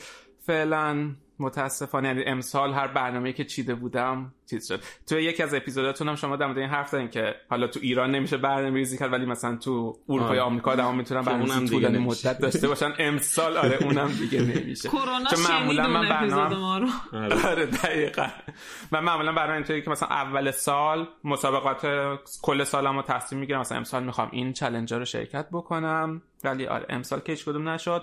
برنامه‌م یه چیزی که دوست دارم توی چهار سال آینده انجامش بدم، یعنی هدفم اینه قبل از الان شد سه سال قبل چهل سالگی انجامش بدم. شرکت کردم تو اون تریاتلون سگانه شنا دوچرخه و دو, دو هستش که البته چیزه من المپیک دیستنسش رو میخوام شرکت بکنم. واسه دوچرخه و دوش آمادم ولی شناش نه هنوز، اون الان باید اون بیشتر کار بکنم. ام. این آره این برنامه‌ایه که دارم دیگه. حالا دوست دارم که اصلا اگر بتونم سالی یه ماراتون بدوم، ماراتون برلین جزو برنامه هامه، دوست دارم یک روزی توی ماراتون بوستون مثلا بدوم. اینا برنامه‌ای که دوست دارم، ولی هدف اصلیم فعلا اون سگانه هست واسه چند سال آینده.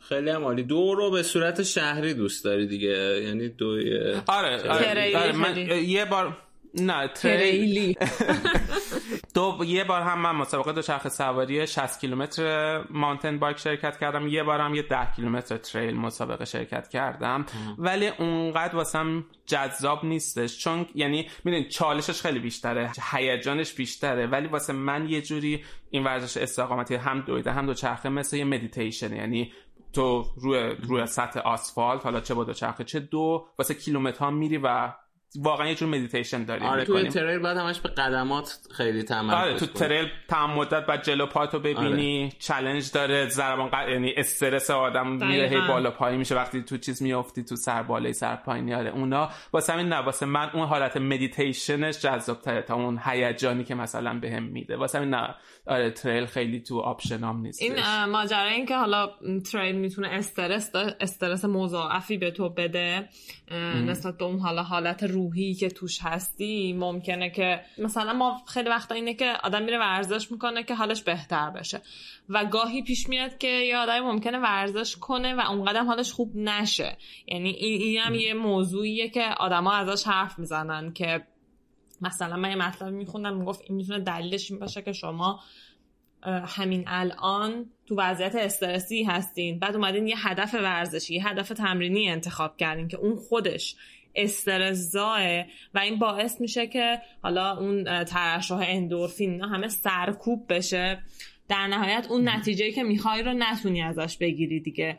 من خودم اینو حس میکنم که بسته به مود روحیم، مثلا دویدن تریل ممکنه که اتفاقا برعکس توی یک حالتی عوض اینکه حالا منو خوب بکنه یه مقدار به من اتفاقا اون چیزی که میخوامو نده و استرس بهم بده. احساس آره. میکنم که استرسش زیاده واقعا. ببین جنس استرس آره. مسئله است دیگه آره. که تو تو اون آره. حالت برای کدوم جنس استرس آره. برای کدوم جنس چالش آماده ای و کدوم به تو ممکنه که حال بهتری بده. همین که حالا خب ام. هر بدنی قصهش فرق میکنه و هر آدمی تو روزای مختلف ماهای مختلف ممکنه که یه وضع متفاوتی داشته باشه. جنس فعالیتش ماجراجویی هم داره دیگه، ولی خب دو شهری و دو شرخ شهری ماجراجویی خیلی. حالا اگر اون بحث کنار اومدن با موتوریات و ایران یا مثلا اون دو شخص سوار احمق تو سوئد آره بحث ماجراجویی خیلی نداره. به نظرم موتور سوارای ما رو با دو چرخ سوارای احمق یه جا با هم بندازیم. آره با هم کیف کنیم. نه ولی بازم فکر کنم دو چرخ سواری احمق سوئد شرف دارم به موتور سواری عادی تهران. یه چیز دیگه حالا از اهدافت پرسید، این هدف همین سال یکی از آرزوامه که میدونم آرزوی دست نیافتنیه. پارسال که من اومدم تهران که همم دیدیم، یه چالشی که همیشه دوست داشتم انجام بدم دویدن از تجریش تا راهم که رفتی که آره اینم انجام دادم و واسه هم جالب، یعنی یه ذره قبل از که بیام، یعنی قبل از که انجامش بدم استرس داشتم. حالا از چند جهت، یکی این که تو تهران دویدن چقدر رایجه، حالا خب شماها رو میدونم میده، ولی اینکه تو فضای شهری اینطوری بدویی مثلا فکر میکنم شاید آدما چه میدونم متلک بندازن چیز کنن، ولی خیلی تجربه خوبی بود. یعنی حتی مثلا آدما با تعجب نگاه نمیکردن، یعنی مثلا فکر کنم تو یکی دو سال گذشته نسبت به هفت سال قبل خیلی عوض شده. آره دو چرخ سوار خیلی زیاد می‌دیدم و واسه آدما والا یه چیز عادی بود. یه چالنجی که واسه من داشت ارتفاع تهران بودش و من از وقتی دویدن رو تو استکهلم شروع کردم تو تقریبا ارتفاع صفر کیلومتر و ارتفاع صفر متر از سطح آب آزاد و تهران فکر کنم هلوش هزار و هشتصد هزار و سیصد متوسط سیصد. آره هزار و سیصد واسم آره واسه تجریش و اینا شاید داره نزدیک همون بشه هزار و ششصد که وقتی شروعش کردم و واقعا چیز یعنی سیصد چهارصد متر که دویدم یا اصلا نفسم بالا نمیومد، یعنی حالت خفگی داشتم و مثلا هی دیگه شروع کردم تنفس شکمی و اینا تا یواش یواش نفسم برگشت. از راهن رفتی بت یعنی از راهن تجربه شروع کردم؟ نه نه مسیر آسون از تجری سرپاینی تا راهن رفتم. آره خی... و خیلی آسون بود، یعنی اصلا خیلی آسون تر از اون چیزی بود که فکر میکردم. دفعه بعدی که بیام میخوام برعکسش رو انجام بدم. ولی حالا چرا گفتم آرزو آرزوم یه روز ماراتون تهران توی این مسیر برگزار بشه، حالا یا هاف ماراتون و ماراتون، مثلا فرض کنید از تجریش تا راهن یه لاین برن و یه لاین برگردن، بعد آدما دو طرف ولی عصر مثلا وایسن و تشویق کنن، بعد آره آدم بعد آدم برن حالا مثلا راهن دور بزنن و برگردن، بعد دونده از کنار هم تو این خیابون رد میشن. واقعا فکر می‌کنم یکی از ماراتونای خیلی جذاب دنیا میتونه بشه. آره. خیلی جذاب تج... هم تجریش هم راهن، یعنی وقتی که خط پایان قرار باشه هر کدوم اینا باشه آره. جای باحالیه و بعد ببینید یه خیابونه طویل آره از شمال شهر به جنوب شهر ماراتون آره. بشه دیگه. مثلا مثلا ماراتون استانبول که میگه تنها ماراتونی که تو از دو قاره رد میشی، چون خب مثلا یه تیکش میفته تو آسیایی یه تیکش میفته تو اروپایی، ما اون وقت میتونیم بگیم که یه ماراتونی داریم که همش توی یه خیابون. ولی متاسفانه میگم از اون آرزوست که فکر میکنم هیچ وقت اتفاق نمیفته، یعنی با تجربیاتی هم که تو این ماراتونه که تو چند سال اخیر برگزار کردن و مسابقات و همیشه چیزای اتفاقی که میفته فکر نمی‌کنم. آره خیلی حالا به عمر ما قطع بده. حالا همین رویاش هم آره. خوبه فعلا بر همین طرف آره ما فکرشو داشته باشیم. آره. همینش هم قشنگه. خب فرهاد اگر صحبتی داری اضافه بر همه این چیزایی که گفتیم، اگر چیزی هست که دوست داشتی خود ازش حرف بزنی نشد تا الان، نه فکر میکنم همه یعنی خیلی حرف زدم. یه چیزی هم که دوست دارم بگم، شعار من تو زندگیم و تو ورزش کردنم اینه همیشه که فضیلت در رنج کشیدن است. دوستم در مورد اینم یکم حرف بزنم. جمله حالا خیلی شاید قلمبه سلمبه و چیز باشه، ولی فضیلت برای من خوشحالیه، همون حال خوبه، همونه که امروز تو بتونی با حال خوب تمام بکنی. و رنج کشیدن هم واسه من همون متضاد با درد، یعنی مثلا موراکامی هم توی کتاب وقتی از دو حرف میزنه میگه که درد اجباریست اما رنج اختیاریست. و آره وقتی ما میدویم همش رنج، یعنی یه آدم از بیرون نگاه بکنه میگه دیوانه مگه بدوی درد بکشی، هر قدمش هر قدمش واقعا سخته، ولی اون رنج است، اون رنجی که اختیاریه و اون و لذت بخشه و با اون رنج اون وقت به خوشحالی آدم میرسه. و مثلا من به خصوص تو مسابقه مثلا تو هاف ماراتون تو اون سه چهار کیلومتر آخر که دیگه جون ندارم چیز کنم، هی با خودم اینو تکرار میکنم، فضیلت در رنج کشیدن است، یه قدم دیگه بردار، یه قدم دیگه بردار. آره چیزی که اصلا توی ورزش استقامتی مح... خیلی از کسایی که حرفه‌ای هستن هم اینو دارن که یه جمله‌ای که هی به خودت بگی تا اون جاهایی که به قول خودت هیدوال میشی یا داری دیگه کم میاری دیگه اون بکشونتت جلو. این اصلا همین که این جمله، یعنی تو به اون نقطه‌ای میرسی که یه جمله‌ای هی به خودت میگی و تمام هدفت میشه اینکه یه دونه قدم دیگه برداری. خب این این دقیقاً تو همین قصه هایی که من از آدما میخوندم که آقا دویدن چیکار کرد با ما تو افسردگی، یکی همینو میگفت، میگفت حسی که بر من داره اینه که وقتی میرم شروع میکنم میدوام یهو اون تصویر بزرگه و همه اون استرابا و اینایی که به آدم فشار میاره و مثلا میگن worst case سناریو، بدترین احتمالا میاد نسبت به همه چی تو ذهنت، بعد تو یهو میری وارد دویدن میشی، تصویر بزرگه کلا میره کنار و تمام تصویری که تو از زندگی داری تو اون لحظه میشه اون قدمای خودت و هدفت میشه همین که یه قدم بری جلوتر و تمام خودتو میذاری که این کارو بکنی، در نتیجه میکنی دیگه از اون احساساتی که خیلی غرق شده بودی توش، میکنی و هی میری جلو و میرسی به همون نقطه‌ای که میبینی یه رنجی و اختیاری انتخاب کردی و اون اعتماد به نفسی که حالا آدم پیدا میکنه. حالا, حالا من چیزی که به خودم میگم همیشه اینه که قوی تموم کن یا فینیش استرانگ. آره. یعنی چیزی که تو ذهنم، آره این رو منم خیلی خیلی برام مهمه که آره. اون آخرش اینجوری افتاده و نمیدونم شلوول و اینا نباشم. یعنی این برام آره. خیلی مهم، مهمتر از این که تایمم چقدره واقعا، چون همین چند میشم رکورد گیری کردیم وسطش خشم به این فکر میکردم که من نباید یه جوری برم که اون آخرش مثل یه آدمی که مثلا ضعیف دیگه داره میرسه به خط پایان تموم کنم. اون برام یه تصوری از خودم میده که برام مهمه که قوی باشم اون نهایتش. یه چیزی هم که میخواستم بگم حالا تو ادامه همین فضیلت در رنج کشیدن است، همه ما تو زندگیمون شرایطی پیش میاد که یه سری اتفاقای تو بدی تو زندگیمون میفته که خارج از کنترلمونه. حالا گفتیم مرگ میتونه یه قسمتش باشه، یا شرایطی که این روزا داریم کرونا، یا شرایط اقتصادی که مثلا الان تو ایران داره روز به روز بدتر میشه. واقعا فکر میکنم ببین شعار نیست این حرفی که میزنم، چیزی که خودم زندگیش کردم، یعنی خود من تو افسردگی تو مهاجرت توش بدترین شرایط زندگیم با ورزش تونستم اون چیزی که خارج از کنترل منه نمیتونم کاری واسش بکنم تلاشمو میکنم دیگه. حالا بعدش اینکه چه اتفاقی بیفته به خودشه. من میتونم از بشینم مثلا امروز از صبح تا شب فکر کنم که چرا دلار هی داره میره بالا قیمتش، چرا من دارم چه میدونم بدبخت‌تر میشم، ولی هر چقدرم آدم بهش فکر بکنه هیچ اتفاقی تو زندگیش نمیفته. ولی واقعا فکر کنم که آره تحت کنترل نیست و ورزش کردن به خصوص ورزش استقامت به نظر من اون چیزیه که میتونه کمک بکنه که این روزهای سختو که همیشه تو زندگی هممون پیش میاد به هر با دلایل مختلف بتونیم پشت سر بذاریم و ردش بکنیم. دقیقاً آره، یعنی به قول خودت که گفتی وقتی که میری و برمیگردی قشنگ انگار تموم شد اون فکرایی که داشتی آره. میومد تو ذهن تو، این مغزت انگار هی دوست داره در مورد همه چی مثلا یه سناریویی داشته باشه و اذیتت کنه بعضی وقتا. خب مرسی فرهاد، خیلی گفتگوی خوبی بود برای من، من خودم خیلی لذت بردم، امیدوارم ام. که هر کسی میشنوه لذت ببره. منم خیلی استفاده کردم و کلا خودم خیلی دوست داشتم که قصتو بدونم، با توجه به اینکه سکوت برا هم گوش میکردم و همیشه دوست داشتم این بعد شخصیت رو تو هم بیشتر بشناسم. اپیزود بعدیت که سکوت برا، اپیزود بعدیتون، چون خب دو نفرید، خب چه... چهار روز دیگه میادش و موضوعش هم بگم الان اینجا در مورد گیاهخواری و گوشخواریه. ای ای و من به عنوان یه گوشخوار یه ذره ضد گیاهخواری هم یه ذره شاید جالبه، حالا گوش بکنم. چهار روز دیگه فکر کنم ما هم چهار روز دیگه اینو از الان که ضبط کردیم فکر کنم همون چهار روز دیگه همزمان هم میشه.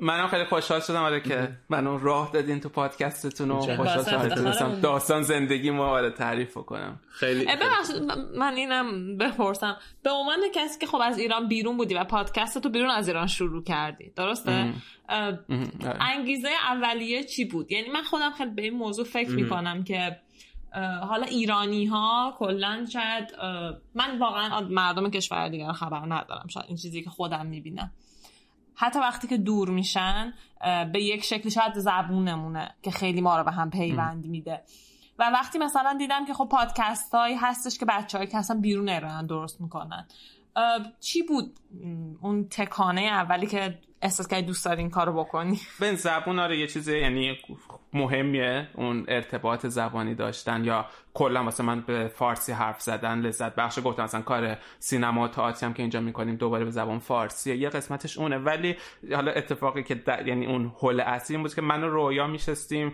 مثلا تو مهمونی و اینا همیشه با هم همینطوری حرف میزدیم و بحث میکردیم همین مثلا در مورد سینما در مورد موضوعات مختلف با هم دیگه بحث میکردیم و خیلی وقتا میرفتیم رو اعصاب بقیه چون مثلا وسط مهمونی هم مثلا ما دو تا یه گوشه داشتیم دو تایی با هم دیگه حرف می‌زدیم بعد همین گفتن اه بس دیگه بیاین مثلا با بقیه و یه بار یکی بهمون گفت خب چرا برین یه پادکست بزنین در حقیقت اینو گفتن که مثلا از شر این مثلا ما چیز کنیم یه بار بریم یه صدای خودمون رو بشنویم حال ببینیم چقدر مزخرف میگیم و دیگه پاد مثلا ادامه ندیم بحث کردم. ولی اتفاقی که گفتیم چه فکر خوبی بریم پادکست بزنیم و در حقیقت همون مدل حرف زدنمون آوردیم تو پادکست و بعدش هم دیدیم چه چه باحال. بعد الان بدتر شده قضیه چون تو مهمونی ما میشیم در پادکستمون حرف میزنیم بعدش هم که بعدش هم دوباره همین رو دو برابر شده همین مشکل. الان باید یه پادکست بسازین و توش درباره پادکستتون حرف بزنید. خب پادکست واقعا سختی هم هست مدلشون خب روایی نیستش دیگه یعنی باید بری براش تحقیق بکنی تجربه خودتون هم خب میگید و بعضن چیزایی هم هستش که آدم سختشه شاید یه جایی گفتنش و میدونم که واقعا کار سختی دارید میکنید. آره اون قسمت خوندنش که واسه من ام. مثل شب امتحانه یعنی اون یه هفته دو هفته که میخونم قشنگ احساسم امتحان دارم بعد بشینم درسامو بخونم. آره خب خیلی خوشحال شدم فرهاد. فقط به من و نادا بگو لطفاً که چه آهنگی هم دوست داری چون میدونم که انتخاب کردی که ما اینو الان دیگه با تو که خداحافظی میکنیم پخشش کنیم. آهنگ هستش کوپلند بلو از یه خواننده سوئدی هم هستش و به زبان انگلیسیه. باشه خیلی عالی. مرسی فرهاد جان. مرسی فرهاد. خدا نگهدارت. خدا خدا It's getting cold.